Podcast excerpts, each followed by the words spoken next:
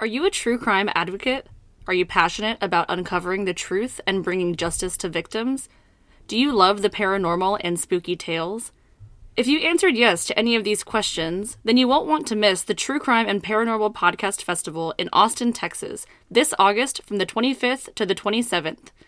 This festival features panel discussions, workshops, and live podcasts focusing on ethics and advocacy in the true crime sphere. Get your tickets now at truecrimepodcastfestival.com and join us in Austin for an unforgettable experience.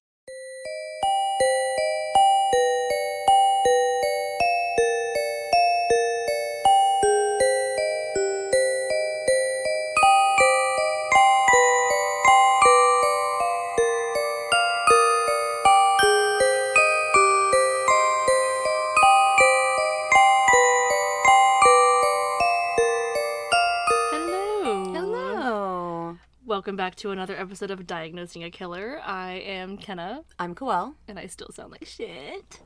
Hey, fine. Yeah, it's fine. We're so excited. Just don't breathe in my face like that. Sorry. I just fucking did like sick. a giant uh, Great. I hope you guys are excited to have two episodes out in the same day. I know that wasn't necessarily planned, but we made it work because we are only here because of you guys. So we want to accommodate you guys as best as we can. True. Before we get started, I just want to make sure that you guys all have our social media. We are at Diagnosing a Killer everywhere except for Twitter at Killer Diagnosis, and then we have our Patreon. We were just teasing about a new episode of the Patreon. I'm sure if you listened to the last episode, you now know that we are doing Albert Fish for the bonus episode for the second and third tier Patreon members mm-hmm. on the 29th of this month, and then it'll be reoccurring on the 29th of each month. We will have a new crazy episode coming out. So if you'd like to have access to that, go ahead and subscribe to the Patreon and then get your tickets to the True Crime Podcast Paranormal Festival. Diagnosingakiller.com. You can go on there, use our promo code, get 15% off of a ticket to come see us in Austin in August. Us and Austin and August. And yeah, we love you guys. Thanks for the continuous support. We are slowly but surely getting our numbers up there. And if you guys are listening to us in like another country, please email us. I just want to like talk to you. Yeah. Just tell us where you're from. Say hi. Even just comment on the Instagram. That's fine. Yeah. Send us an email, send us a DM, whatever. Just let us know where you're from. We want to know. We want to know. We're not very well traveled. so we'd like, I mean, kind of, but mostly in the US. So I'm going to Sweden one day. I know. I'm so excited. Uh, when you do that, I don't know. I want to go to Australia, like really bad. I kind of made made it a point to maybe go this year, but it's already almost halfway through the year. But that was my New Year's resolution. But Twine, twine flies. next year is 2024, and it is the year of the dragon, and it is going to be my fucking year. I've yeah. already made that decision. So next year is going to be my fucking year. Hell yeah. It's my fucking birthday. So, Stassi.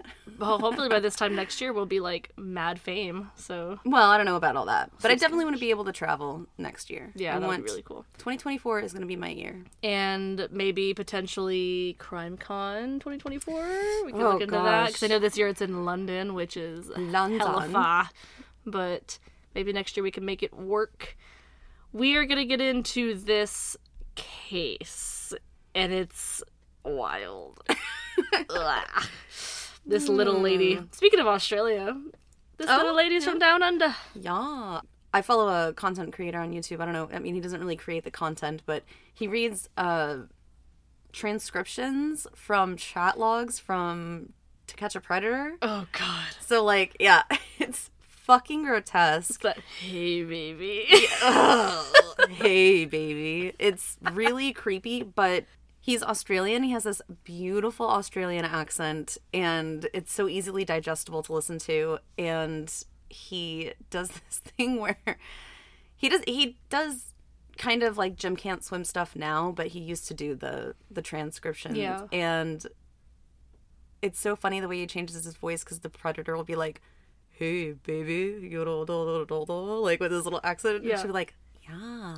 Yars. Yeah. Well, he doesn't even do the R. It's just Yeah. yeah. And he's like, That's- oh, I work construction. What do you do? You know, oh, I go to school. Didn't you say he did the? Um, I've never taken anyone's virginity before. yeah. Virginity. She's like, oh wow. Oh my gosh. Wow. Like Owen Wilson. yeah. Wow. Oh man. Yeah, those fucking creepos are I love God. Dave's Lemonade. I wish he did content more often. He usually does stuff like once a month, but Yeah.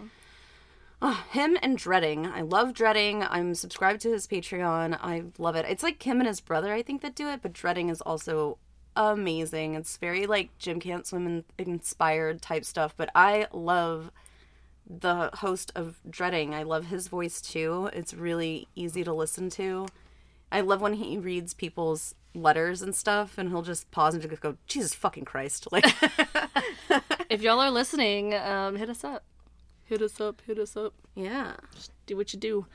Um, but yeah, before we get started, uh, just want to uh, just wanna keep saying uh, pepper it in. just pepper it in there. We are doing a collaboration on Monday with Lady You're Scaring Us. It's going to be super exciting. I am excited to hear Hillary, Taylor, and Morgan's response to our Yes. episode. I know that they said they're looking forward to hearing it as well, and I'm really excited to hear the case. I purposefully like didn't get myself integrated into the case details because I want to hear it from them. Mm-hmm. So if you guys want to hear a case that goes hand in hand with the mental breakdown, we are going to be doing that on Monday with the podcast Lady You're Scaring Us. Yeah. They are from Florida. They are super intelligent women, and they are charismatic, and they are so fun to listen to. So definitely take a listen to on their podcast because they're just they're really awesome. Yeah, absolutely. And it's super fun to connect with other content creators, especially that have like similar interests to us. They work in the behavioral health field as well. Yeah. So it's really cool to be able to have uh, connected with them and do this collab. And then we have another DAK live coming up next. Yes. We're gonna record it next week. I'm not sure when it'll when it will drop, but Yeah. Pretty soon afterwards. Probably, yeah. But, we don't have anything else going on, so Yeah, not? right. Not like you know sick or anything. I'm excited. Yeah, just to share the uh, closet with people. yeah, it's gonna be weird having someone from the outside come on in because the only Well, other person like- that's been in the closet is mom, and then and Clark, Clark. was in a different location though. Yeah, Yeah. But still, like, just as I don't know. There's something to be said about being jammed in a closet. That's like You just want to spill your guts. it's true. You just want to be vulnerable. It's real intimate. It's real intimate. All right, we're going to get into this episode here. Content warning this episode contains depictions of sexual abuse, child abuse, animal cruelty, spousal abuse, suicide, graphic manipulation of a deceased person, and cannibalism. If one or more of these topics are sensitive subjects for you, please feel free to find another one of our episodes. Remember, your mental health is important to us, and we love you. Love you. Bye. Bye. Wow, that was a doozy of a content warning. There's a lot going on in this episode. Shit. I like I kept finding myself like typing and then scrolling back up to the top to like add something else into the content warning. So Man. this is gonna be a doozy, a particularly more in-depth kind of dive in the graphic nature. It's not gonna be overly graphic because that's not how we do things here. But there are um, specific things I just want to warn on top of that content warning. The manner of which the body is handled after death is very, very raw and very graphic. Just Okay. to let everyone know, hmm. that's going to be the the most kind of grueling part of this. Okay, yeah, because I know we definitely talked about having some of our more graphic content only for our tier two, tier three Patreon members. Yeah. So okay, but I'm really interested. It's not like we haven't tackled some of these issues before. Oh yeah, no, for sure. Everything we've talked about in here has been talked about before in a sensitive manner, so we're gonna do it again. now we're gonna be talking about Katherine Knight. Katherine Knight. Katherine Knight. Have you heard her name before? Uh, no, I don't think so. Okay, perfect. You're Okay, in for a alright, well. fucking ride. Katherine May Knight was born on October 24th, 1955, in Tenterfield, New South Wales, Australia. She was one of eight children of Barbara Rohan, who was married to a man by the name of Jack Rohan before Katherine was born. Okay. Barbara would have four children with Jack, and at some point during their marriage, Jack would introduce Barbara to a friend and coworker of his by the name of Ken Knight. Hmm. Get it? Get it? After marrying and having her first four children with Jack, Barbara and Ken would start up a secret affair. Ooh. Scandalous. Scandal. Of course, they were unable to keep this relationship a secret for long, and they got a lot of backlash from their friends and their family about it. So, because of this negative feedback, Barbara and Ken decided to up and move and ended up in a place called Moree, which is East Australia. Oh. And if I'm pronouncing any of these names wrong, our Australian listeners, please feel free to correct me. I'm not from there, clearly. Upon moving, none of Barbara's four children would go with her. Her two oldest boys would stay with their father, and the two younger boys were actually sent to live with relatives in Sydney. Hmm. So I'm not sure why two of them left and two of them stayed.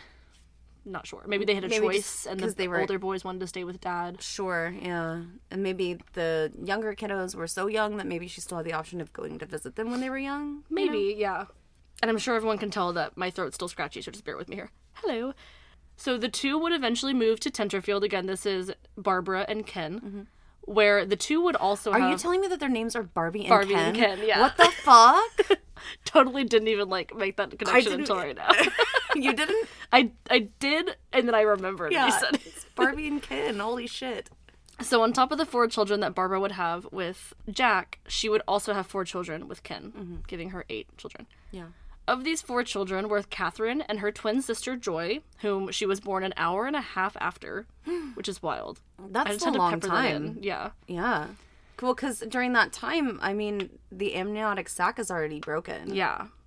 So Katherine was s- after her? Yes. Wow. Yeah. So an hour and a half. right, I don't well- know what was going on there. but, Yeah. you know, that's whatever. a long time. It was the fifties. she was probably smoking while she was having them too. She's like, "Here, just give me a shot. She'll come right out." Right.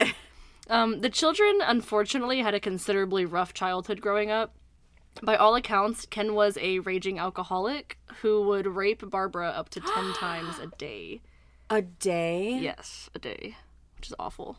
What the fuck? Yeah, like awful. As your husband or s- Well, yeah, it doesn't matter who it is. disgusting. It's gross.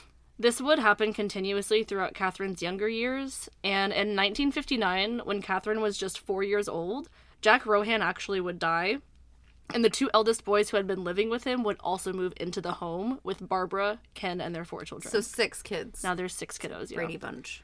and all of them are being exposed to this abuse. Oh, it's so fucked up. The assault from Ken would continue over the years, leaving Barbara to be extremely graphic in her discussions with her children when it came to sex, especially with Katherine. So, because it was such an open abuse in their family, Barbara would just kind of talk about her sexual experiences because the kids had already seen it all, which is awful. Barbara would often tell her daughters intimate details of her sex life and how much she hated sex and men. So just I mean, of course they're getting a terrible, you know, Example, example, yeah. yeah. Uh-huh. But still hammering in the fact that like men are, Men are- assholes. yeah. All men are like this. Yeah. This became such a topic of discussion, in fact, that later, when Katherine was old enough to engage with boys, she actually complained to her mother that one of her boyfriends at the time had like asked her to take part in a sex act that she was uncomfortable with. She had opened up to her mom about it. Mm-hmm. Barbara's response to Katherine's concerns were to, quote, put up with it and stop complaining. yeah. Just let him abuse you. Let him take advantage of you sexually. Oh, because all men are that way. That's just, you're just to have to get over that. You're gonna have to deal with it. Oh my God. Yeah. Katherine's boyfriend was not the only cause for concern for her growing up, however. And unfortunately, Katherine would later admit to being sexually assaulted by multiple members of her immediate family growing up, with the exception of her father, Ken. So she would accuse her brothers of sexually assaulting her. Yeah.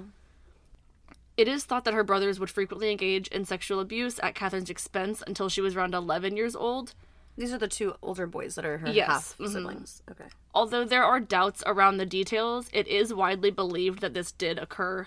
And it's not far fetched to think that she's telling the truth, of course, especially since other family members had actually confirmed her claims. Well, and not only that, but her mom has been so vocal just about sex in general. Like, Why would they think it's weird to sexually abuse even someone Yeah. in their family? exactly. Not excusing it, just. Yeah. Yeah, yeah, no, definitely. Katherine would later also tell sources that her parents would beat her other siblings with a dog leash and an electric cord, uh, but this was never confirmed. Again, Katherine doesn't really seem like she. It's not far fetched that this is true because of all the other things going on. Right. Now, Katherine's great grandmother was an Indigenous Australian woman from the Moree area who had married an, into an Irish family. Barbara was known as being very proud of this fact, and she would identify herself as an Aboriginal, so a mm-hmm. Native Australian woman. This was actually kept a family secret because unfortunately there was considerable racism in the area at the time of her growing up and even like during Katherine's childhood. Mm-hmm. Barbara's descent was also a considerable source of tension for the children and the family, since the children were mixed race as well. And this would become a big topic of stress in the household, like considerably enough to that they had to the point where they had to mention it, you know? Yeah, yeah. So, all in all, this abuse and argumentative environment continued for many years in the household, and it kind of left Katherine feeling like her twin sister Joy and her uncle Oscar were the, the only two people that she was really close with. So, she had a good relationship with her uncle Oscar. Oscar was a champion horseman, and Katherine really looked up to him in terms of an adult male figure that didn't abuse her. Although her father didn't sexually abuse her in her claims, he was very abusive to her, the rest of her family. Right, yeah, he Um, was still an Physic- abuser. Yeah, exactly. In 1969, Katherine was absolutely devastated to find out that her happy, outgoing, and loving Uncle Oscar had actually taken his own life, and she was completely beside herself. Oh my god. The one person, the one adult figure in your life that like really has your back. Right. The same year that Oscar had passed, the family would move to Aberdeen. This is about five hours south from Moree, so southeast Australia. Okay. Katherine would attend high school at Muswellbrook, where classmates would refer to her as a quote loner and a quote bully who stood over smaller children. Oh. So she tended to like pick on children Yeah. that were smaller. Well, that's all the she's ever seen is the dominant person and the dominant figure in the house. You know, there's like a pecking order. Yeah, you pick on someone that can't defend themselves. Right. She was also, as well as this, noted as being pleasant as a student at mm-hmm. most times, and she actually even earned several awards for good behavior. Hmm. But when she did snap, she would fly into a quote murderous rage. This is like faculty saying Maniacal sweat. glistening with maniacal sweat. Katherine was especially interested in bullying the boys at her school, and at one point she assaulted at least one young boy with a weapon. wow. This was very vague. There wasn't really anything that kind of came from this. Yeah. Uh, again, the rest of the details weren't really laid out online, but there was another incident that took place when Katherine was once injured by a teacher who supposedly acted in self defense when targeted by Katherine. Okay. No charges were filed for either of these events, and Katherine was allowed to remain enrolled in the school. So, You would think she would go to like an alternative school or something. Yeah, I don't know. Just, I mean, I'm sure other countries have alternative do school. they even have alternative? Do they even have alternative school? Yes, I, we know that you guys have alternative schools. And if you don't, let us know, because actually I'm not sure. Well, I don't know. Again, this was what 60, 70, early yeah, 70. maybe. Yeah, maybe you're right. No, well, it's still in early 70. I'm pretty sure they had alternative schools. Either way, this makes sense coming to this next point. Although she was getting awards when her behavior was good, she was not excelling academically. She was actually pretty close to being illiterate. Oh, okay. So she couldn't read, couldn't write, and she actually took it upon herself to drop out of school altogether when she was just 15. Aw. I know, it's a big bummer. Do you think that it's? Do you think it was a learning disability of some kind, or do you think that it was just not getting help at home, or? I think it might have been like a mixture of both. Yeah. I think it was more so like neglect in the household. Like they probably didn't give a shit about if she had homework or Yeah. you know whatever. Like they probably didn't care. They have other shit going on with all the abuse, you know, Yeah. that he wants to portray on the family. So, knowing that she needed to find a job once she left school, Katherine was able to land a job that did not require being able to read or write. Or write. She actually gained employment as a cutter in a clothing factory. oh, okay. She would work at this job for just over a year, and upon leaving this business, Katherine got what she referred to as her, quote, dream job cutting up offal at the local abattoir. What are those words? What are those words? I want to.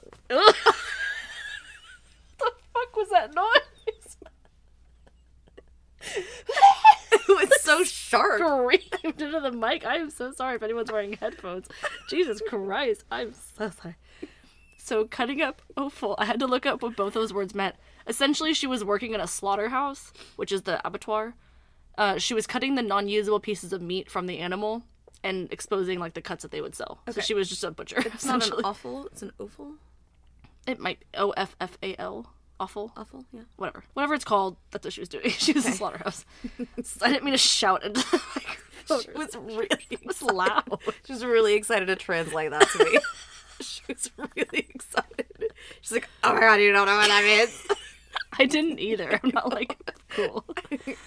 Uh, so Katherine's father was actually also working at a slaughterhouse. Not I'm not sure if it was this one or not, but it's assumed that she got the idea that she wanted to work there at like a young age because he worked there. So that was her dream job, is what you said. Although, yeah, I can't imagine why she would want to follow in his footsteps. But maybe it's like the only job that she knew about because her father did it. You Or know? maybe she already had maniacal sweat thoughts and and yeah. that's a She uh, just wanted to get her hands a little dirty.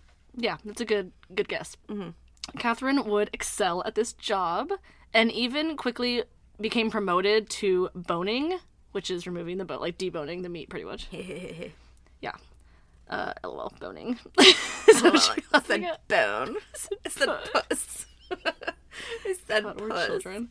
Um, due to her new position, Katherine was given her own set of butcher's knives, which she absolutely adored. So much so that she would actually hang them over her bed while she slept at night. What? Like, what if they fall, girl? Like, you're gonna get sliced. She was hoping. She said that she did this so that they, quote, would always be handy if I needed them. Like what? Like, you just need a set of butcher knives. to Okay. I guess like some people sleep with like a gun under their pillow, which is dumb. I mean, yeah, that's so dumb. Under your pillow? No. No, I put mine in my nightstand, but Casey, I'll go to Casey's house and I'll have like a shotgun on the bed. I'm like, did you sleep with this next to you? He's like, oh yeah. Jesus. Okay. No. There's a safety on it. Still. oh. I don't know. Yeah, Sometimes I text in my sleep, so I don't know. I who knows? shoot in my sleep. Two years into working at the slaughterhouse in 1973, 18 year old Katherine gained a coworker by the name of David Stanford Kellett. Katherine immediately took a liking to David because instead of being the shy, timid boy that she had been used to being around in school, David was a heavy drinker and a fighter. Oh, okay. So in Katherine's eyes, he was the perfect bad boy that He's she, the he was perfect immediately man. attracted to. a man. Yeah. What Katherine did not know, however, was that David was not just an alcoholic and a fighter by trade or to seem cool, but in reality, he had been through two very traumatic events that caused his drinking to go overboard in an attempt to escape reality. It's like mm-hmm. really sad. David's previous job included working on the railroads in Coffs Harbor. While on the job, David's best friend had been killed in front of him in a shunting accident. What's a shunt? What's shunting? So I looked it up as well. This is an umbrella term for anything having to do with like attaching and detaching railway cars. Oh shit. So he essentially got like run over. oh, that's awful. The other incident that severely scarred David was a different time when he found himself in a tragic situation. A school bus had been struck by a train and it had actually killed six children. So David and his crew were working to get the injured but still alive occupants out of the bus. But knowing that six children had died during the incident really stuck with David and it caused him to drink a lot. That reminds me of that episode we did on the things that are no longer diagnosable. Mm. It was the male hysteria that was also considered. They called it train. What did they call it? They called it rail railway PTSD Oh, or something. And it was just because the masses hadn't really seen traumatic accidents like that. I mean, this is before automobile accidents. Yeah. So it was the in the event that you would see this a railway accident, somebody getting hit by a train or, you know, trains derailing or whatever, It's awful. people getting run over or hit and it, you know, they diagnosed you with, you know, railway syndrome or whatever it was, which was we know now as PTSD, but that's really interesting that he really had sad. two experiences like that. Yeah, definitely. And then, I mean, the two situations, of course, the stress just became too much. Mm-hmm. And he was actually let go of the job due to poor behavior and poor performance because he was just so, like, just broken out. up about it. Yeah. Like, fortunately, nowadays we see, like, a lot, we're seeing a lot more jobs that are offering, like, mental health services or, like, mental health time off and stuff like that. But, of Right. course, that wasn't the case. Right. You know, back then, especially in jobs like this, like, they needed these guys all the time, you know? Definitely can wear down your mental health.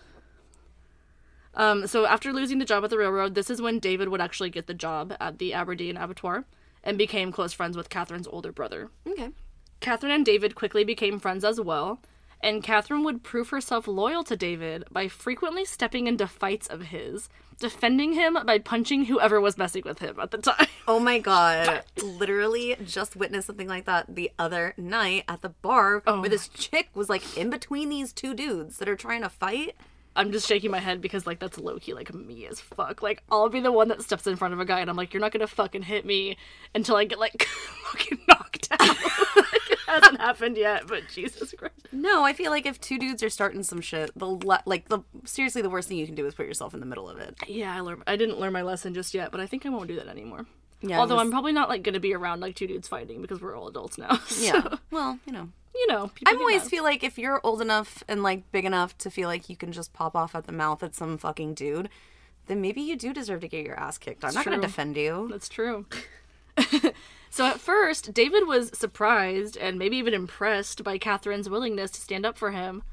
But when it became known around town that Katherine would physically fight anyone that looked at her wrong, David began to dislike the idea of her. He was like, you know what? Maybe she's like a drama star. My man's not looking at you. I mean, he's kind of looking at he's what he's looking at you. He's looking at you. yeah, Like exactly. she was Like, trying to start shit. Well, not necessarily, but like if anyone like tried to talk to David or like came up to him, she would like buck like immediately just like f- like balls to the wall immediately instead of like compromise. Was she like just overprotective of him? I think like, so. Territorial rather, Yes, not I th- overprotective. yes, I think so. Territorial. So, unfortunately for David, Katherine had now an extreme liking for him that only grew, and she would quickly become domineering in their relationship. Less than a year later, in 1974, Katherine would convince, or force, David to marry her, to which he agreed. What? Why would he? Was forced. I don't know if he agreed or not. She's like, "You want to get married?" And he's like, "No, it's okay." She's like, "Yeah, that's fine." Oh, yay. Okay, yeah, we're Yeah, we're getting married, so Yeah. kind of like that. So the two would quickly make wedding plans, or maybe just Katherine, and would arrive to the ceremony together via motorcycle. David being noticeably heavily intoxicated on the back of it, So she was driving the motorcycle. and he was wasted. She's like, "I'm oh driving you to." She probably like fed him alcohol. I was like, "I'm gonna get him drunk, so like he just marries me." so they go to the wedding. I was gonna ask if he was riding bitch, but yeah, okay, Yeah. that makes sense.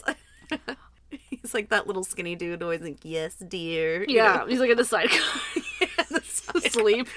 passed out with sunglasses on. He's fine. Yeah. He's fine. She's like does the mouth like I do. I That's what I was thinking. So almost as soon as they arrived at the ceremony, Barbara would pull David aside and offer some advice about her Katherine. What David relayed about this conversation is as follows. Quote The old girl said to me to watch out. You better watch this one or she'll fucking kill you. Stir her up the wrong way or do the wrong thing and you're fucked. Don't ever think of playing up on her. She'll fucking kill you. David continued, quote, and that was her mother talking. She's told me she's got something loose. She's got a loose screw somewhere. End quote. Her own fucking mother. Her mother's like, you better not fuck up or you're dead. But also, like, you can't leave or you're dead. So What's the answer? funny. It's not funny. You pack a bag and you move to Costa Rica. yeah. Jesus. Even with Barbara's warning about her daughter, David and Katherine would continue to go through with the ceremony. That night, the two would find themselves consummating the marriage. Not once, not twice, but three times. Is that according to her though? Because apparently he had whiskey dick. Like, come on now. He was that fucking wasted. When preparing to have sex for a fourth time, What? Katherine noticed that David had passed out. Perhaps from the amount of alcohol he drank, or I don't know, maybe he was fucking tired, Tired. having sex three After times three in a row. Jeez. Katherine responded to David being asleep like any of us would and tried to strangle him awake. it's not, That's not, funny. That's not funny. That's awful. Just because it's a man and a woman. Or, It's not funny. Woman I'm doing sorry. it to a man, it's not funny. Yeah. She literally started strangling him, stating later that the reason that she did that is because it was ridiculous that he fell asleep. I mean, I've been there where I've been like, "Are you fucking asleep, motherfucker?" You know. Yeah. But uh, strangling someone. I'm not gonna strangle someone. Why would you strangle someone? like I didn't mean to laugh, it's not funny, but like that's like ridiculous. Thankfully, being strangled quickly woke David up and he was able to fight Katherine off. Although Katherine tried to seriously injure or kill David almost immediately after they got married, Yeah, she's Black Widow. their marriage would last a grueling 10 years. Ten years. oh Katherine- no, I gave it like two. Katherine continuously abusing him the entire time. That's fucked up. which is really sad. And it's really more fucked up, and I'm glad that you mentioned that. It's because a lot of people probably turned a blind eye because she was a woman abusing her ma- male partner. Yeah, of course. Awful. Within the first year of their marriage, Katherine would become pregnant with their first child. During the entire pregnancy, Katherine was noted as being extremely verbally and physically abusive to David, but she would always just chalk it up to the hormones. I'm just hormonal because I'm pregnant. Let me beat the shit out of you. I'm hormonal and pregnant. Yeah, like just using it. This chick is a peach. Oh, yeah. On one particular occasion, a very pregnant Katherine would burn all of David's clothing in a fit of rage before hitting him across the back of the head with a frying pan, What the fracturing his skull in the process. Oh my god, this poor guy. I know. David had been at a darts tournament earlier in the day, and he said that he would arrive home at a specific time or around a certain time.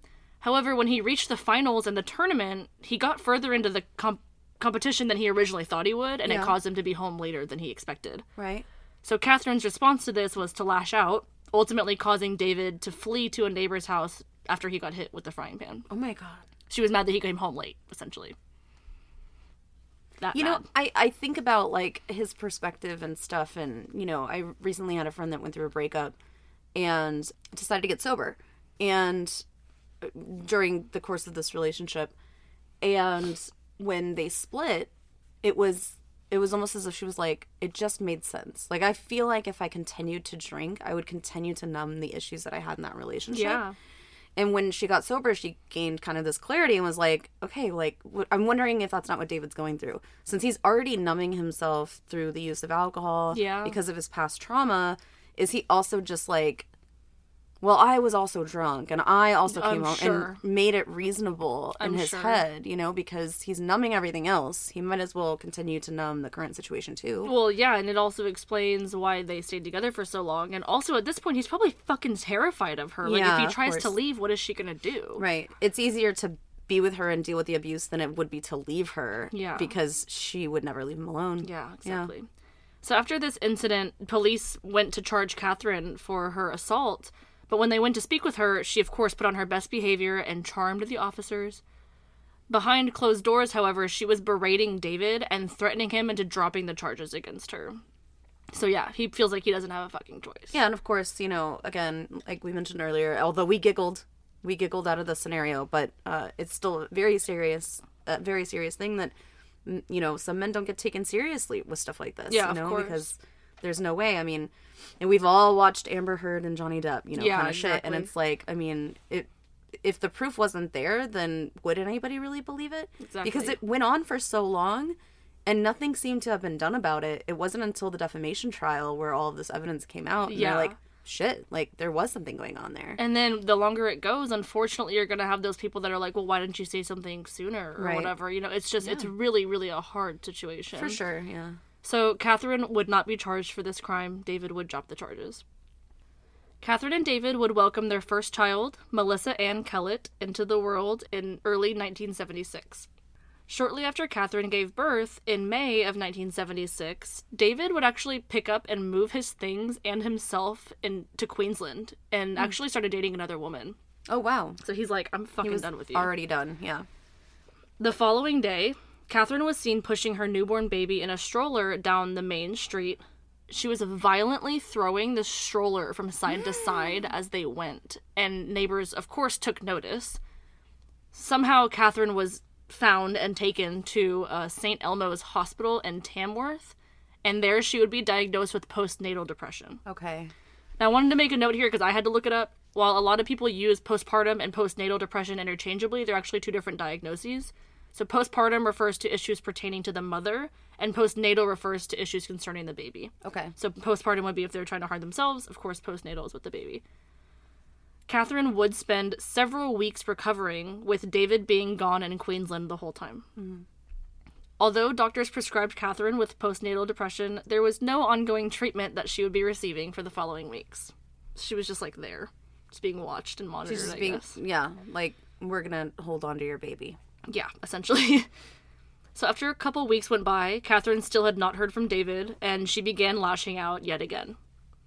This time, by placing a two month old Melissa on a railroad track shortly before the train was due. What happened to the baby?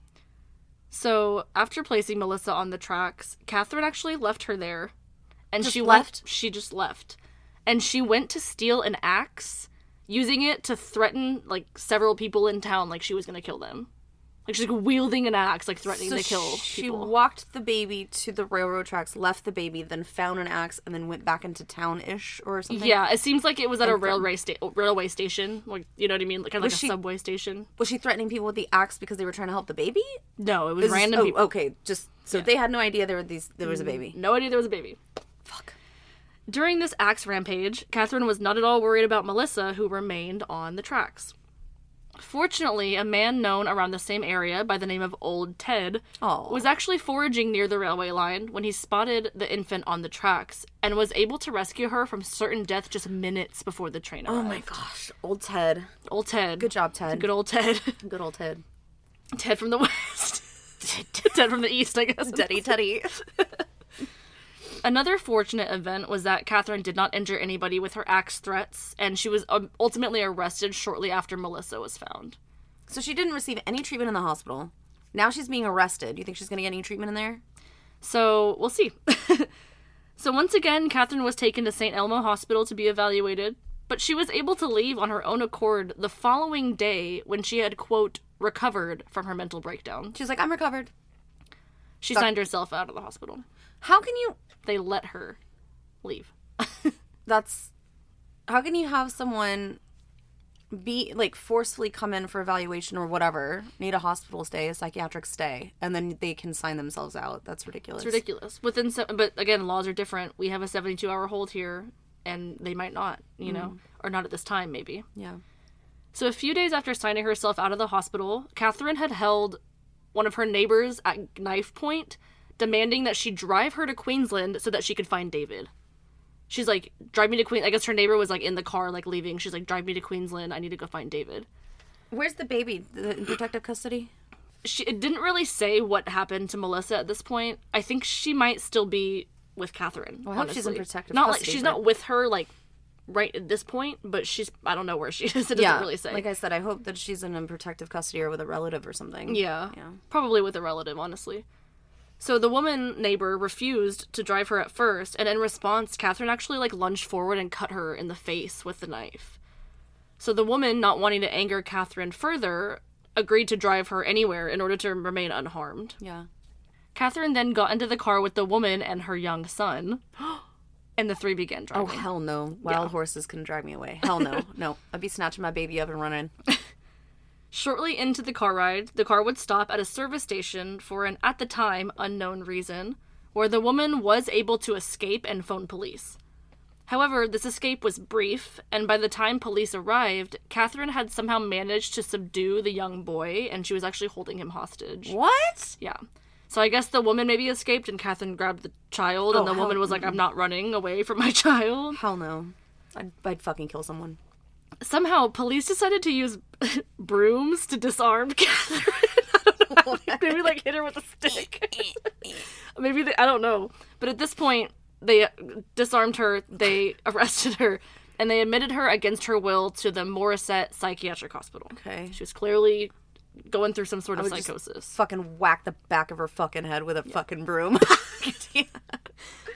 While at the hospital, Katherine opened up to nurses and told them that she had intended to kill the mechanic at the service station because he was the one who had repaired David's car, giving way for him to flee to Queensland. She's like, "It's your fault. He's gone because you fixed his car." That's a stretch. That's a stretch. That's a Did stretch. you, did you take a stretch before you took that leap? Like, that's a stretch. That's a stretch. Yeah. She then said that after she killed the mechanic, her plan was to track down David and his mother in Queensland and kill them both. Like what? When police informed David about this incident and confession, he left his girlfriend, and him and his mother would return back to Aberdeen to support Katherine during this hard time. You've got to be fucking kidding me. No.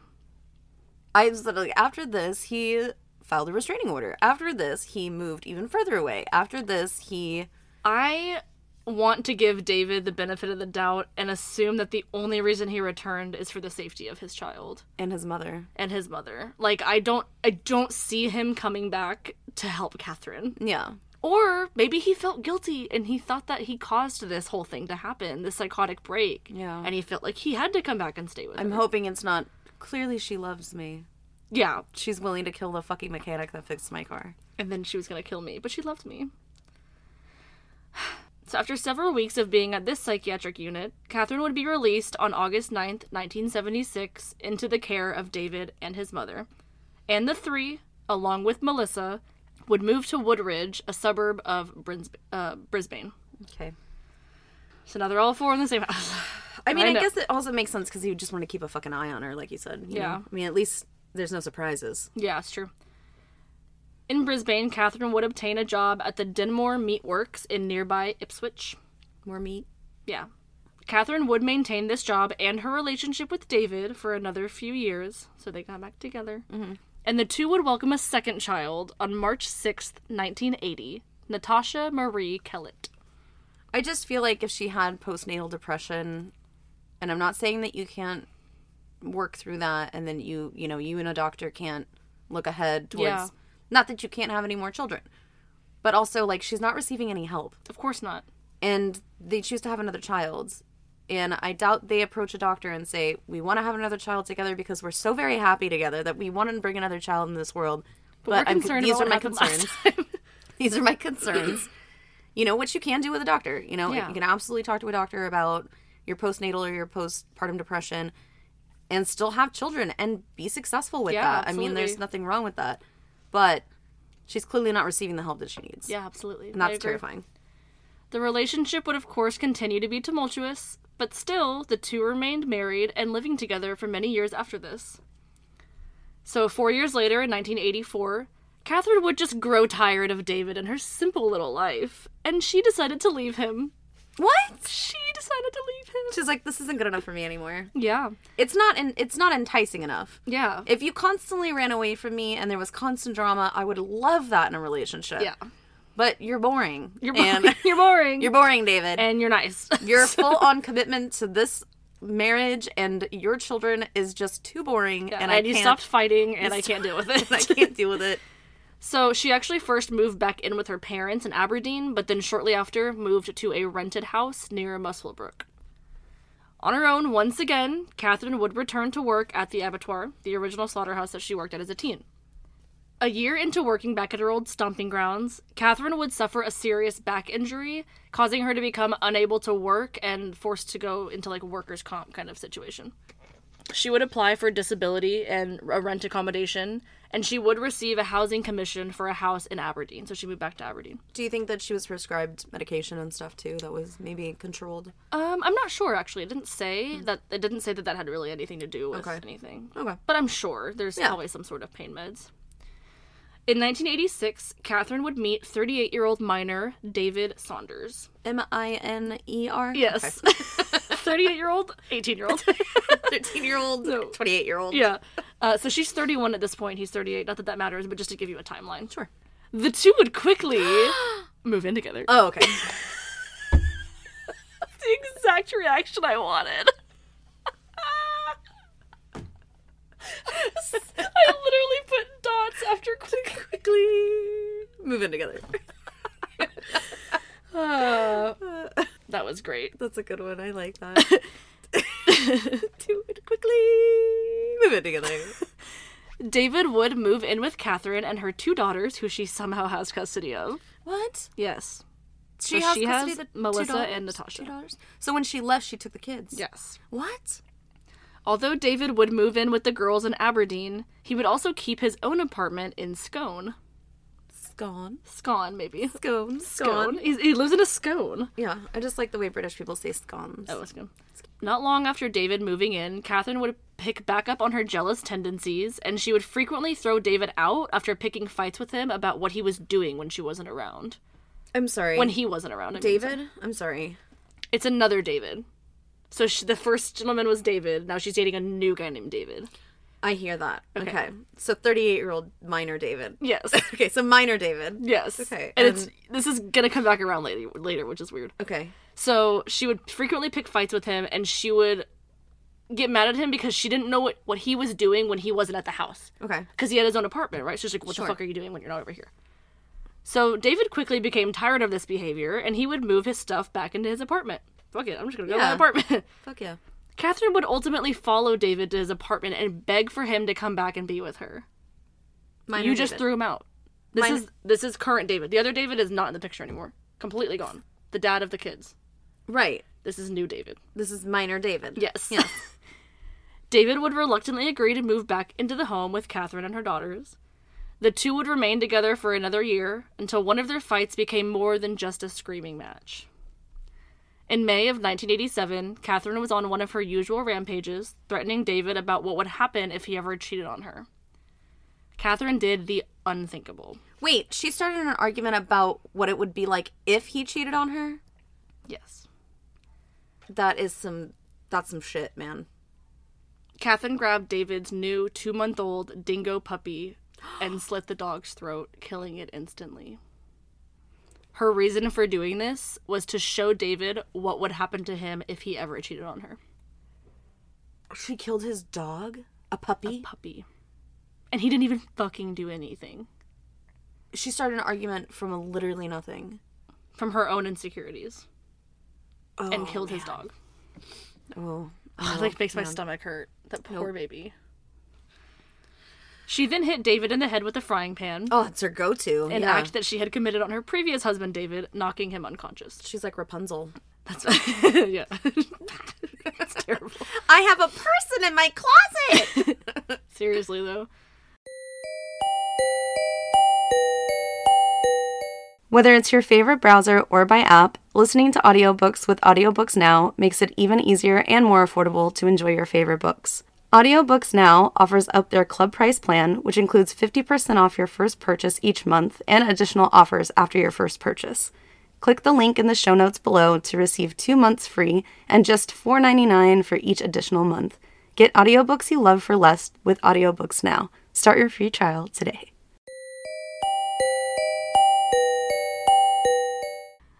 Despite this incredibly violent encounter, David would continue to stay and live with Katherine. This is a theme now. She's like Was he also a heavy drinker? I'm actually really not say. sure. No, Not it didn't really sure, say. Not sure. So again, just to be clear for everyone, this second this is her second boyfriend named David. There's two guys named David. This Two is Davids. second- This is minor David. Yes. The following year, in June of 1988, Katherine and David would welcome their first child, Sarah Saunders. But she already has her two daughters with her, right? Yes, so now they this have is three now- girls. Okay, okay. The birth of their first child prompted David to put a deposit on a bigger house for the five of them, which Katherine would eventually pay off with her workers' comp. Once moved into the home, it was time to decorate. Katherine filled the walls with animal skulls and horns and layered the floors with animal skins and like rusty animal traps. Could like you bear imagine the, traps, mouse traps. Could you imagine the smell in that place? Oh, it's probably not even like taxidermied. It's probably just like it's not. rotten. It's just stuff she finds at work. Yeah. Also around the home were dozens of leather jackets, old boots, machetes, rakes, and pitchforks. It's like Children of the Corn. Yeah, it's like very odd. The home was noted as having like no space left uncovered with like various items. Like she filled the fucking house with shit. I don't. Uh, yeah, no. I think wall decor is something where like I don't. Like in one of my last apartments, I think I maybe had like, I had a painting that my son did for me for Mother's Day. I think I had. I have this one.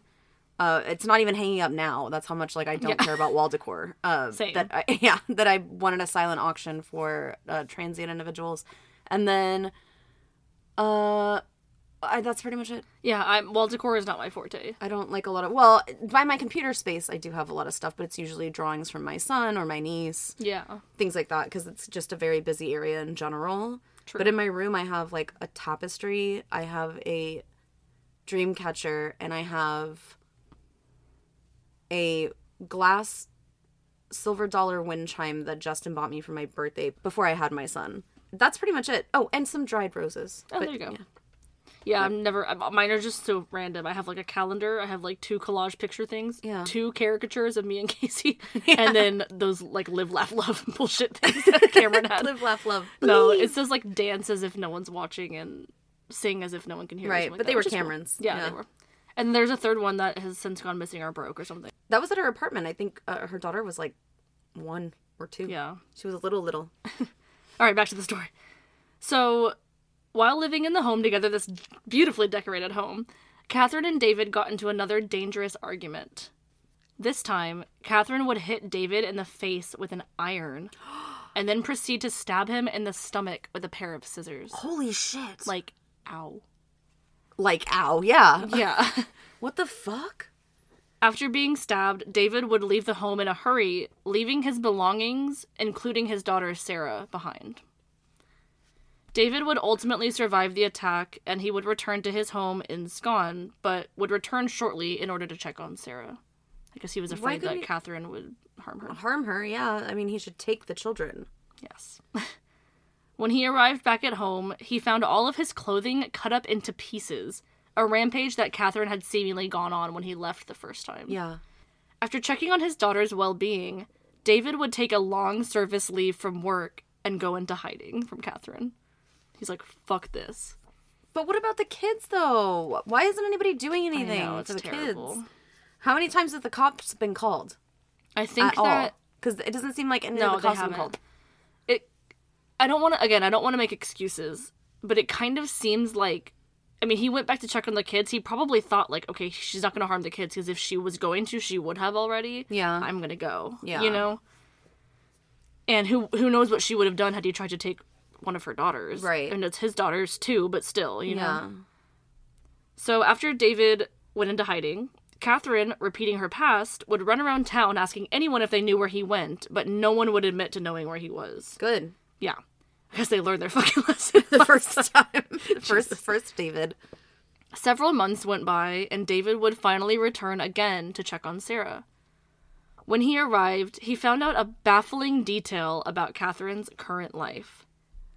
While he was in hiding, Katherine had taken it upon herself to go to the police station and file a report against David, stating that she was afraid of him.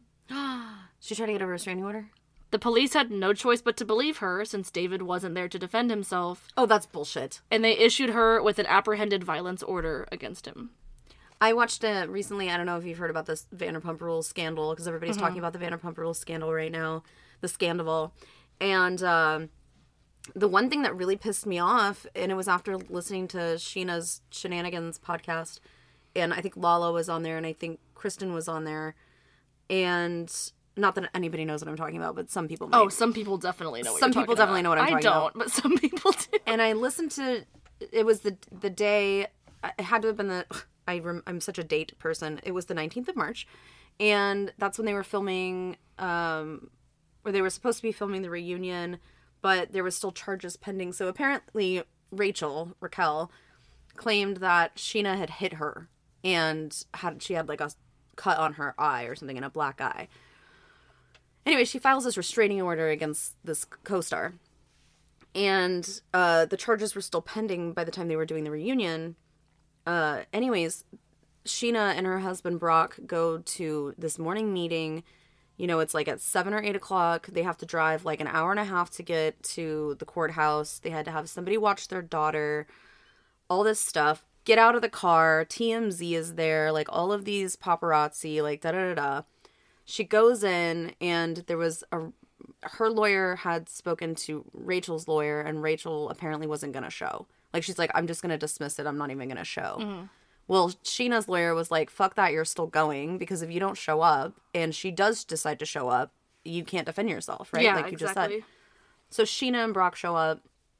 They dismiss the case. Rachel didn't show up. But Sheena was like, she's like, not only is it a fucking waste of time, there are very real people that need access to this. Very real people that are in real danger. Yeah. And I took someone's spot that day that needed it. Of course. In that in that 24 hours, this person's case was pushed onto tomorrow. But they're defending their lives against someone, their Yeah. children's lives against someone. What a fucking waste of time. Seriously, and I've how disrespectful. and I've heard that a few times about people doing like you know um, protection orders and things like that that don't need them. And so again, in this Yeah. case, this homegirl over here wasting people's time. Yeah, it's ridiculous. Yeah. So I said it was called an apprehended violence order or an AVO.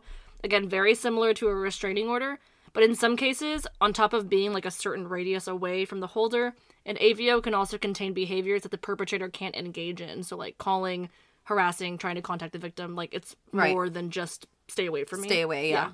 So just to be clear. So due to this AVO, David was forced to leave the girls' lives for good. Oh my gosh. Yeah, I know.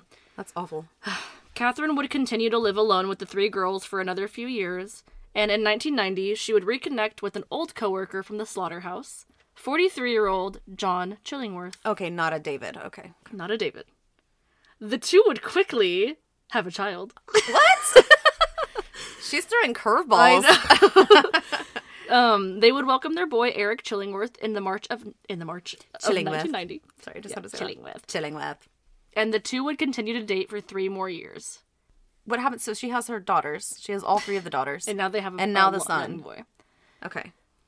No incidents of violence were reported in their relationship, but it's hard to say that nothing happened during those during those three years because, of course, Katherine has a track record, right? Hmm. Three years into their relationship, Katherine would leave John for another man that she was in an ongoing affair with. Another John. No. John Price. So she's got a David, a David, a John, and a John. yes. Oh my gosh. She does not have to remember names. I know. She can shout out whatever she wants. So this is her fourth relationship, second John. Mm-hmm. John Pricey Price was born on April 4th, 1955, as the oldest of six children. His nickname was Pricey. Oh, I see. Okay. I was like, his middle name. middle name was Pricey and his last name was Price. How inventive. John attended school until the age of 14, and when he dropped out, he could barely read or write, similarly to Katherine's upbringing and education. Yeah.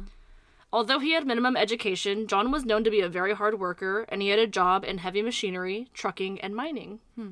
Another minor John. Another minor Or John. minor, yeah, minor. Minor David and minor John.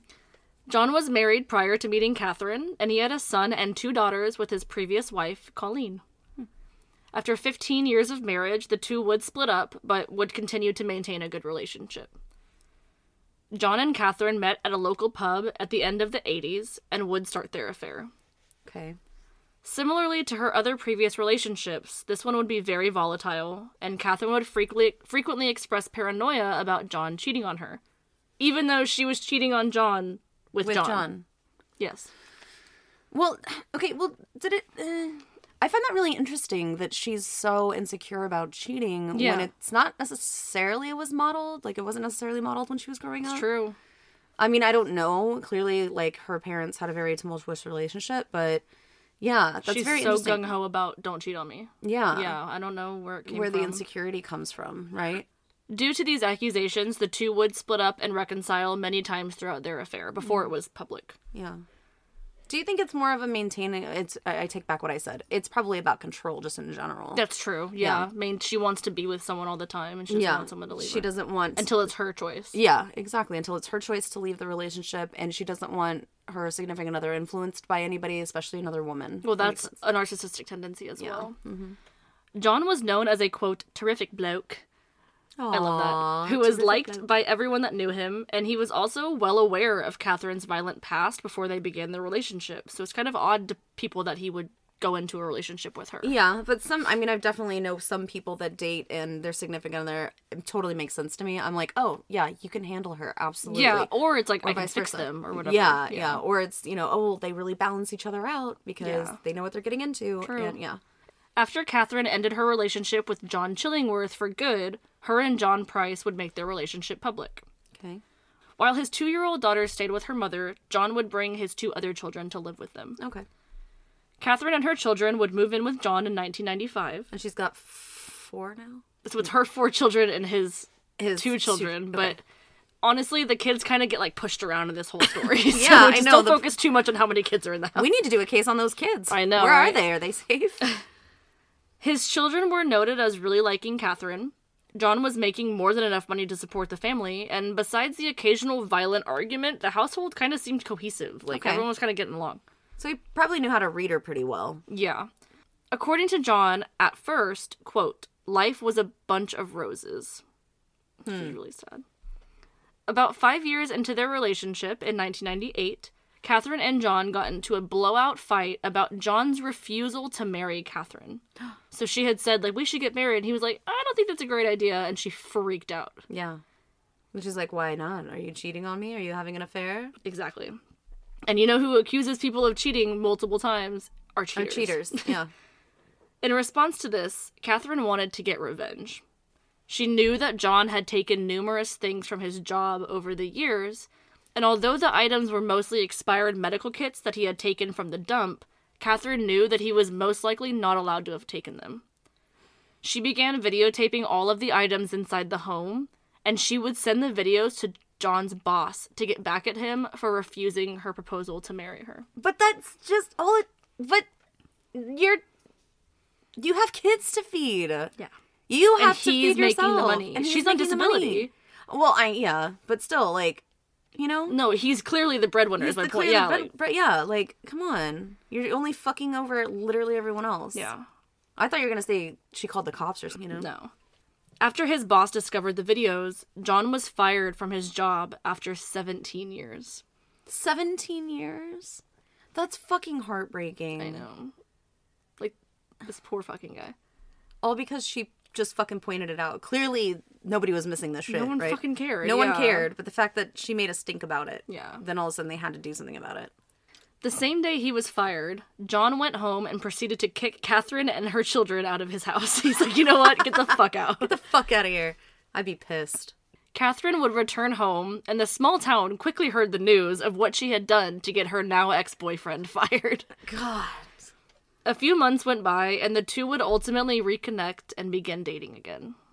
This time, however, John would not allow Katherine to move back in with him, and the two would remain in their separate homes. But she can't be okay with that either, though. Like, Yeah, she's probably, like, definitely one of those people that's like, well, if I just, like, start dating him again, then eventually we're going to move in together and eventually we're going to get married. yeah, and I'll like- just leave a little bit of things every time I go so that I can just like slowly move in. Yeah, she, like, whittles her way in there. Yeah. It's no surprise that during this time, the two would continue fighting ruthlessly, and it got to the point that John was beginning to lose friends because they didn't want to be around him if Katherine was in his life. That's so rough. I know. In February of the year 2000, there were a series of assaults on John at the hands of Katherine.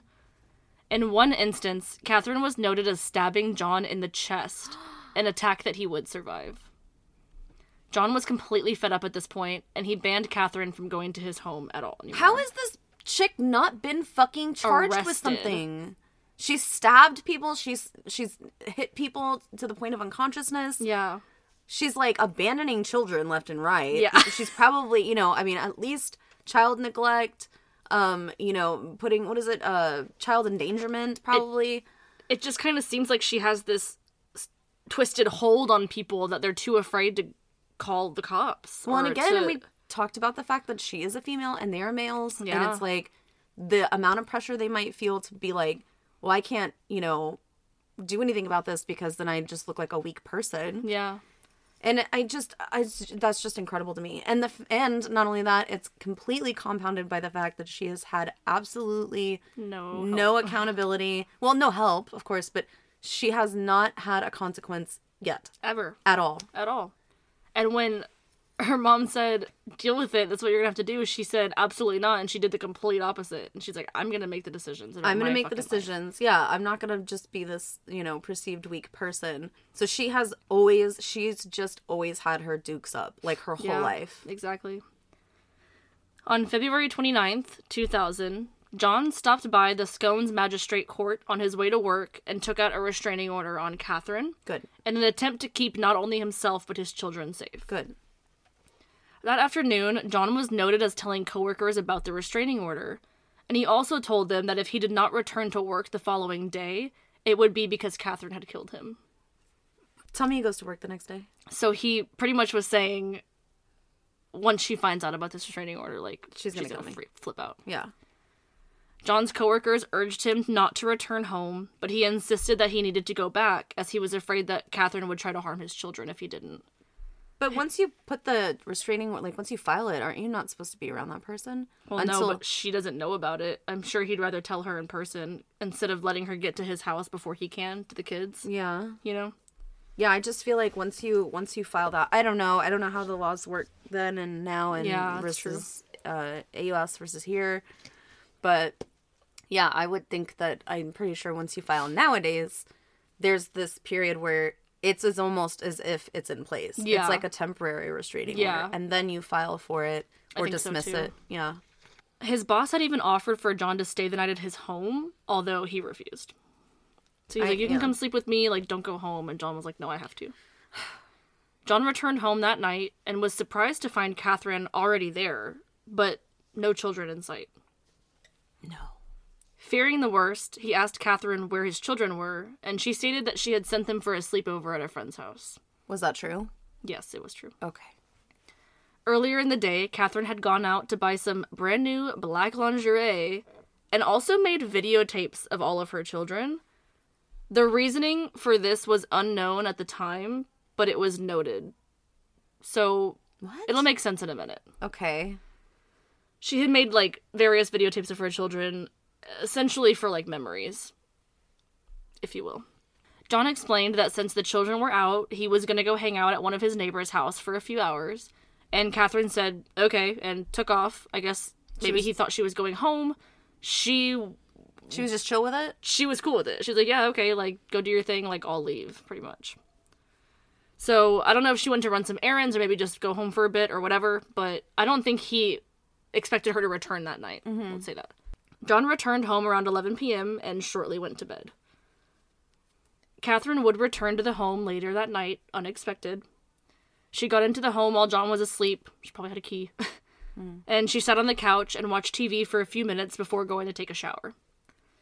After showering, she snuck into John's bedroom and woke him up to have sex. Was she wearing the black lingerie? Probably so. The two would engage in sex. John had sex with her, What? and he would fall asleep afterwards, fall back asleep. Okay. Does she know about the restraining order yet? I don't think so. Okay. This is all too fucking creepy. I'm sorry. I know. Just the fact that the kids are not even in the fucking house. I would be worried. I would too. I think that would be like a huge red flag. The following day, a neighbor noticed that John's car was still in the driveway well after the time that he was supposed to have left for work. Hmm. When he did not arrive at work, John's boss immediately got a bad feeling Yeah, where's the poop? And sent one of his employees to John's home to check on him. Once the employee arrived, the neighbor came outside and met up with him, and they both went to the house to check on John. The two knocked with no answer, and they even knocked on John's bedroom window in order to try to like wake him up, but no answer. Yeah. The two went back to the front door to try again, and this time they actually noticed blood on the door and immediately called police. Yeah. Police arrived and were able to enter the home through the back door after breaking through it. Upon entering the home, police found Katherine comatose on the bed from consuming a large number of pills. they also found what was later determined to be John's body, but not the way you'd think. Later determined. The fuck does that mean? The events that followed Katherine and John having sex are as follows. After John fell asleep, after sex, Katherine began stabbing him with a butcher knife. John awoke in a panic and tried to turn the bedroom light on, and then attempted to escape while Katherine chased him throughout the home. Jesus. John managed to open the front door and get outside, but he either stumbled back due to blood loss or he was pulled back into the hallway, where he would ultimately die after receiving at least 37 stab wounds to the front and back of his body, many piercing his vital organs. Oh my god, that's fucking terrifying. That's why the blood was at the front door. After Katherine was sure that John was dead, she drove to Aberdeen and withdrew 1,000 Australian dollars, about 700 US dollars, from John's bank account via an ATM. I didn't really do the conversion rate because it was only like an extra thousand dollars. Yeah, Yeah, this is like in the early 2000s. Right. She then returned to the home. This is where it gets very ugly. Several hours after John had died, Katherine skinned his entire body and hung the skin from a meat hook. She then decapitated John and cooked parts of his body, serving the meat with multiple veggies, including pumpkin, cabbage, yellow squash, beetroot, and a baked potato, along with gravy. She ate it? This was served on two separate plates at the dinner table, along with name tags next to each plate containing each of John's children's names. That is some fucking shit. She was indeed preparing to serve John's body parts to his children. But this is okay. But this is but this is like sorry. this is within I'm short circuiting. So this is within I mean this is within 24 hours, right? Essentially, because they it's Yes. that morning. So she she had already set the dinner table. Yeah, I'll get into it in a second. You'll, you'll, ex- I get all the details. Don't worry. Okay. Police also found a third meal that had seemingly been thrown out into the backyard. The thought behind this was that Katherine was planning on eating a plate herself, but could not bring herself to do so. So she just threw it. Yeah, she's gonna give it to everybody else. Price's decapitated head was found in a pot with vegetables as well. When police arrived, the pot was still warm, the temperature actually being around 45 degrees Celsius, so it's about 115 degrees Fahrenheit mm-hmm. for people that aren't on the metric system. Mm-hmm. This indicated that the cooking had taken place in the early morning. Sometime later, Katherine had arranged what was left of John's body with his left arm draped over an empty soft drink bottle and his legs crossed. He was on the floor, but his legs were crossed and his arm was like up for hmm. some reason. Lastly, Katherine had left a handwritten note on top of a photograph of John. The note was bloodstained and covered in small pieces of flesh. It stated, quote, there's typos just to warn everyone. Quote, Time got you back, Jonathan, for rapping my doubter. They think it meant raping my daughter. Quote, You to Beck for Ross for Little John. Now play with Little John's dick, John Price. Beck is noted as being John's daughter, and John was his son. So, you to Beck for Ross for Little John. I think she was trying to say, like, these plates are for them, maybe? And I don't know what the whole dick thing is about, but it was know. very, very strange. Sounds note. like I don't know. Say it again. It sounded like sorry, sorry. sorry. You to Beck for Ross for Little John. Now play with Little John's dick, John Price. Like it, sounded doesn't like make any fucking sense. bla- like she's blaming like this is for Beck, like you're meaning your daughter. Like this is all for her because of what happened to Ross, I guess, and Little John. I don't know. It's weird. So, kind of hard to understand. The, the accusations in the note about Katherine's daughter potentially being sexually assaulted were found to be false. So, Dawn didn't fucking do anything. Yeah. She just did this to him. Everyone take a deep breath. That's a lot. I know. There's another case where that there's that body chest cam of that officer walking through that house where that guy had murdered his parents, and there was like a foot, like just a foot, somewhere like upstairs, Ugh. but that he had he was they didn't know they were going in for a welfare check, and they didn't know, but when the officer's walking in, they're clearing the house. There's a pot on the stove. And it contains his mother's head, and the officers don't know Yeah. the entire time they're in the crime It's scene. like uh, Zach Bowen. Yeah, they didn't know until they were literally taking inventory of the house like two hours later. Oh, God. And they had walked past it several times and didn't even know. Isn't that fucking terrifying? Yeah. Speaking of police, it's interesting that you brought that up. Sergeant Robert Wells was one of the men that walked into the home that morning, and what he saw has since caused him to become diagnosed with severe PTSD. He said about that day, quote, We didn't get much information about what was going on at the house, just that we had to get there quick. I was actually stationed at another police station about 40 minutes away. By the time I got to the scene, Katherine was leaving in an ambulance. She had taken some pills, not enough to kill her, but they made her sleepy. I walked inside and saw the human skin pelt hanging up, completely intact in one piece. Whoa. John Price's decapitated and skinned body was lying on the floor in the lounge room. We found his head. It had been boiled and cooked in a pot on the stove. There were a number of slices of rump taken off his human rump, baked in the oven with some vegetables, and put on plates, with the names of two of his children on them.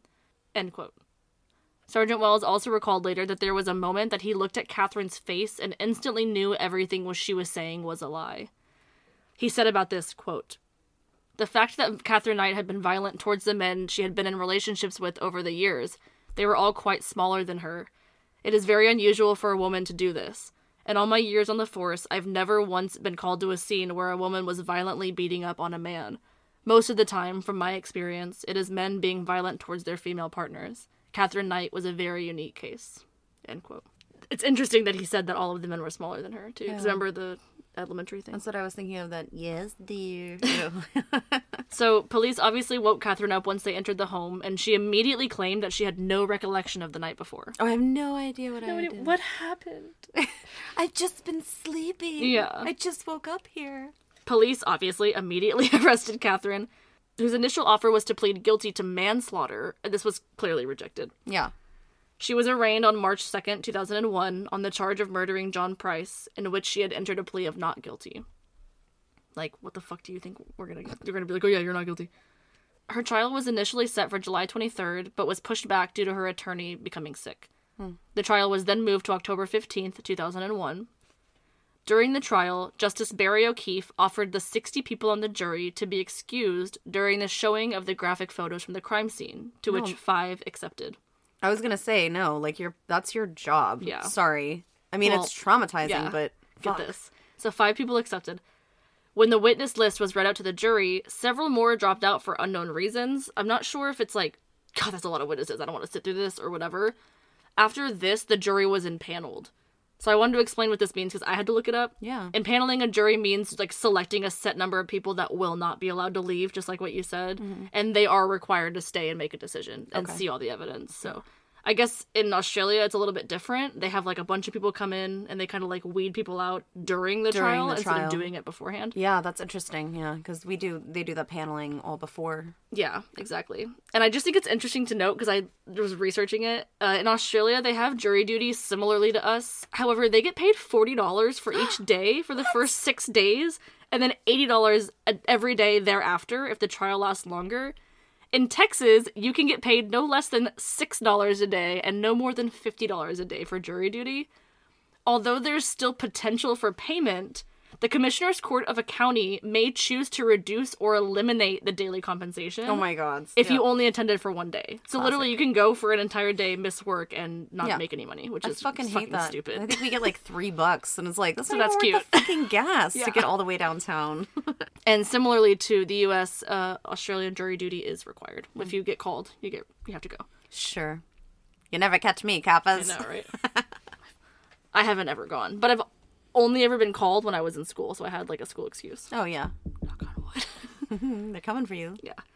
Casey was like, I just didn't fucking show up. I was like, oh my god. Yeah, Cameron was the one that was like, I didn't show up to my last one. and I haven't heard shit. And I was like, last time I got called was like eight, nine years ago. Did I tell you? I've been fine.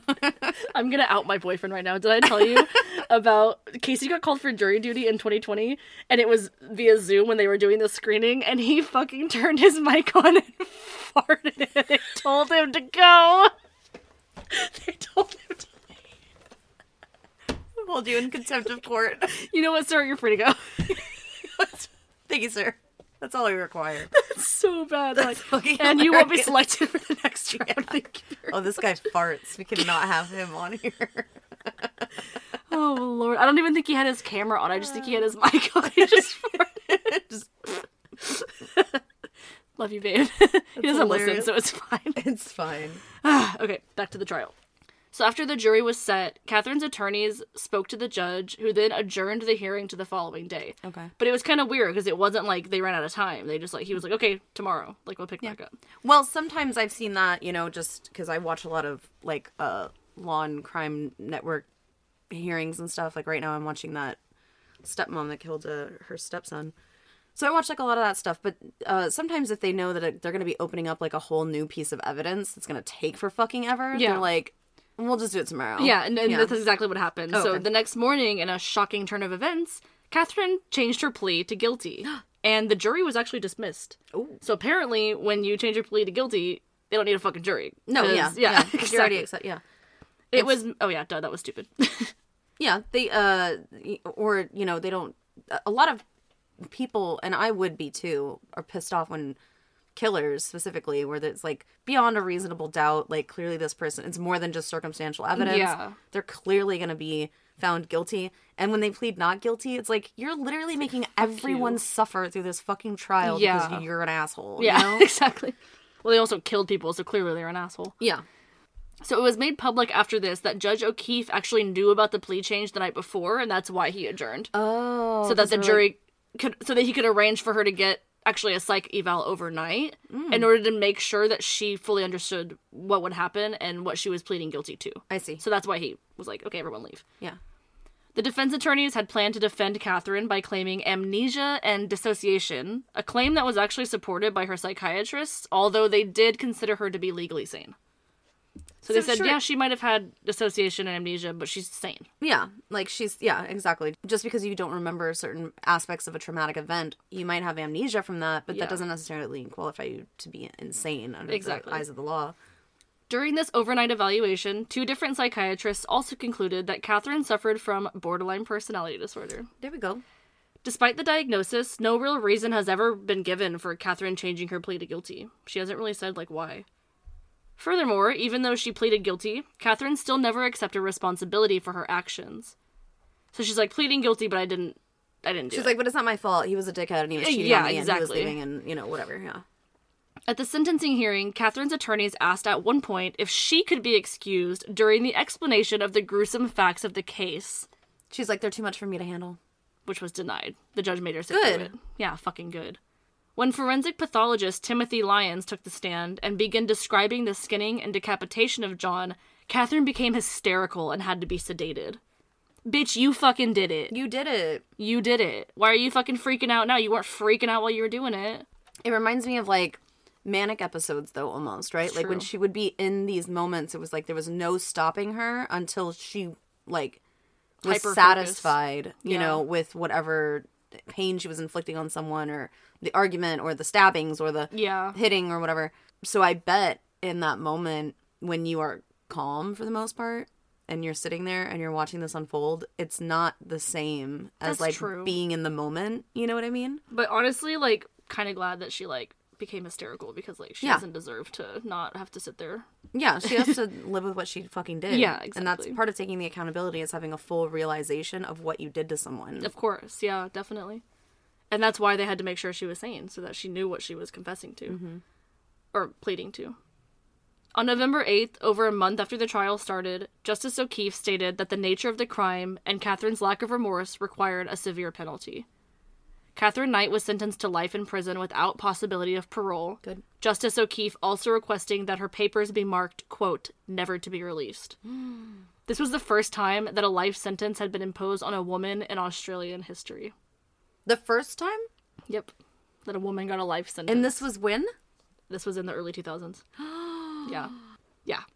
Wow. Justice O'Keefe stated about the sentencing, quote, She did not qualify for mercy because of her cruel, vicious behavior. She showed him no mercy. She had not expressed any contrition or remorse. If released, she poses a serious threat to the security of society. I am satisfied beyond any doubt that such a murder was premeditated. I'm further satisfied in the same way that not only did she plan the murder, but she also enjoyed the horrific acts which followed in its wake as part of a ritual of death and defilement. The things which she did after the death of Mr. Price indicate cognition, volition, calm, and skill. I am satisfied beyond a reasonable doubt that her evil actions were playing out of her resentments arising out of her rejection by Mr. Price, her impeding expulsion from Mr. Price's home, which he wanted to retain for his children. The last minutes of his life must have been a time of abject terror for him, as they were a time of utter enjoyment for her. End quote. Like, Mike fucking drop. Fucking heaves. Holy shit. Yeah. In June of 2006, Katherine appealed her life sentence, claiming that a penalty of life in p- prison without the possibility of parole was way too severe for her crime. No, it's not. No, it's not. Justices Peter McClellan, Michael Adams, and Megan Latham dismissed the appeal in the New South Wales Court of Criminal Appeals in September, with Justice McClellan writing in his judgment, quote, This was an appalling crime, almost beyond con- contemplation in a civilized society. Katherine May Knight is now 67 years old and is still serving out her life sentence at Silverwater Prison, about 20 kilometers or 12 miles away from Sydney. But wait, there's more. There's more? In November of 2020, detectives from Lake Macquarie Police District established a force called Strike Force Iriban to investigate allegations that two teenage boys had been abused between 1990 and 2004. The man found in connection with these crimes was one Neville Rohan, who was already facing 15 sexual assault charges relating to the same boys. But Rohan isn't Rohan. Rohan's her. It's Jack Rohan's kid. Due to this new information coming out, after his new hearing, there was an additional 85 charges dating back to the 1960s laid on Neville, in relation to a further seven boys. In addition, Roland George Powell was arrested and charged with 28 counts of sexual and indecent assault. Neville was 71, and Roland was 68 at the time of these charges. Now, what does this have to do with the case? You just said it. I did. Neville Rohan was actually born Neville Joseph Knight, and he is none other than Katherine's older brother. That's crazy. So he's a pedophile. Yeah. And he's also in prison. You said in really. Oh, okay, but you said in relation to two teenage boys. Oh, but they were the victims of his. Is that what you're saying? yes. Oh, I see. But the allegations that he sexually assaulted her when she was younger, might. He Yeah. was able to do that as a child, and look what he's still fucking doing as an adult. Yeah. Fucking wild. Well, I mean, they grew up with that like overtly sexual household Yeah. too. I mean, that can't help anybody. Yeah. Honestly. Now, going back to Sergeant Wells from earlier in the story, the police officer that gave the whole statement about what he saw and he has PTSD now. He is now a mental health advocate and is known for encouraging all men and women, especially those working in emergency services, to seek help if they need it. Good. He has stated, quote, Although things have gotten better, I think there's still a lot of stigma around the issue of mental health. After 20 plus years on the job, you become a bit numb to everything you see. You might not feel like you're affected at the time, but it can catch up with you later. Mm-hmm. My condition is something I manage. I see a psychologist once a month. Sometimes I depend on medication, sometimes I don't. I have a good partner who keeps me level, and good, strong, loving children and grandchildren. They make me want to wake up every day and keep going. That's my therapy. Oh, what a wandy. I know. So I wanted to pepper in the Australian phone numbers for a couple of different lines. So if mm-hmm. you or someone you know is experiencing sexual abuse or family violence, contact these two lines. These are both Australian numbers. The National Sexual Assault Domestic Violence Counseling Center is a 24 hour helpline, and that is 1 800 RESPECT or 1 800 737 732. And then the National Violence and Abuse Trauma Counseling and Recovery Service is at 1 800 FULL STOP or 1 800 385 578. This service also offers a specific line for the LGBTIQA plus community called the Rainbow Sexual, Domestic, and Family Violence Line at 1 800 497 212. Wow. What that's a my case. Oh my gosh. I know. That was a lot. I know. That that's incredible though. I cannot believe. I bet this is one of the biggest cases to come out of Australia. Oh, I, really bet. feel. Absolutely. We definitely better like plug it. And anybody listening in Australia, let me know if you have any more details on the case. Let me know. I can only Yeah. find so much over here in America. For sure. I'm yeah. sure there's people that live in that community that hear about and talk about her all the time. It wasn't that long ago when she got arrested. That's so funny. I was talking about Dave's Lemonade too because of, because of the, the Yeah, that is funny. Was that last episode or this episode? Last episode. That's so funny. Yeah, Yeah. that's funny. Maybe that it was this episode. I don't know. That's hilarious. Well, yeah, that was my case. It was a, a giant doozy of a case, and thank you. guys. I didn't mean to do the accent. It just Doozy of a case. A dingo ate my baby. Gotta get it Um, out there. we lo- pins up the whole time. Igloo cooler. We, oh, I, I saw this one the other day on TikTok. It was like if um if someone from Australia ordered a tuna sandwich and they didn't like it, he's like, um, excuse me, this tuna, Tuna. this tuna looks peculiar. Your tuna looks peculiar. I can't even do it. Someone send me a voice memo of you saying that if you're from Australia, because I would love to hear it. Yeah, we we always love talking about our out of our country listeners. I know we have listeners like all over the world. Like, let us know if you're from there, guys. We really want to hear from you. I know it's like we say it every episode, but we're not getting as much emails as we want. I promise you're not going to bother us. We want to hear from you guys. So please let us know if again if you know any more information about this case or if you're from another country Mm-hmm. and you want us to do one of your cases. That's totally fine as well. I'm happy to do it. Let us know and give us some merch ideas. We're going to be coming out with more merch items as well pretty soon. So Yeah, I uh I definitely want to know if this is when you saw this name pop up, you're like, shit, yeah, like I know her, you know? Yeah, exactly. Well, in the meantime, we're gonna have our collab episode coming out next. I'm pretty sure that's the next one coming out on Monday. Go follow Lady You're Scaring Us on social media. Go give them a listen. They're really great. I highly recommend their Elliot Rodger episode. It's really, oh really good. Oh God, I, would, I need to listen to that because You do. Elliot, I Elliot Rodger has been on my list, Yeah. for like a hot minute. They absolutely killed it. No pun intended. They did a really great job on that episode. Yeah, him and uh, I definitely have another one that I really want to research. Uh, I have two actually in the works right now that Yeah. I'm really excited about. So. Absolutely. And if any of our homies, our close homies that are listening, want to be uh, featured on a DAK live, shoot us a text. Let us Yeah. know because if you're in town, it'll be easy for you to guys for you guys to come on Yeah. and jump in here with us. Really excited about our next guest because Oh, he doesn't live in town. He doesn't live in town, I know. he's traveling for making us. a It's special exciting. trip. I'm so excited. I'll be in his town this weekend. Thankfully, I've had these six symptoms since Sunday, so I'm on the tail end of it. Yeah, me and Casey have a wedding this weekend, and it's like right a hop, skip, and a jump away from this guy's town. So, so exciting. any guesses? Any guesses? Let us know. Okay, All right. we will talk you guys talk to you guys later. Check us out at diagnosingakiller.com, please. We ha- we get analytics on there, y'all. So I want to see a spike in our. It, it literally it takes into account what you click on as well. Yeah. So let me know what you guys think about the website. Let me know what you guys think about the resource, merch, and event tabs. yeah. Uh, click all those little links at the top and those little circles. We have the Instagram link. We have the link in link tree, I think, on there. Yeah, definitely. Patreon. Uh, what did I say? Instagram, Twitter. We got all that stuff on the website. Just go to the website. It's a it's a it's a catch-all. yeah you can you can just type it on your phone i mean it's super compatible to smartphone. I like the way it looks when it comes across on that Yeah. view. And get your tickets to the podcast paranormal true crime festival and that's going to be 15% off with our code dakpod as well as i was going to say one more thing and now i forgot. Get some merch. Buy some merch. Let us know what you want to see. I want more people to buy shirts. I want to see our faces everywhere. I know. or our logo everywhere. Yeah, I would really like to do something at the uh, festival, like sign up for a Patreon and you get a free shirt or Yeah. a free cup or a free sticker or something like that. So Yeah. yeah, for sure. Um, come check us out at the Boothy Booth. Boothy booth. All right, we'll see you guys later. All right, love, love you. Bye. Bye.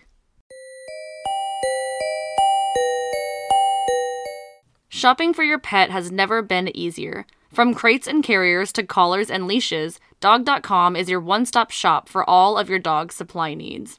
Dog.com not only offers a varied assortment of products and accessories for your pet, but they also sponsor a donations program to help pets in need. With Dog.com, you will easily find everything you need for your furry best friend. Click the link in the show notes below for up to 30% off your first online order.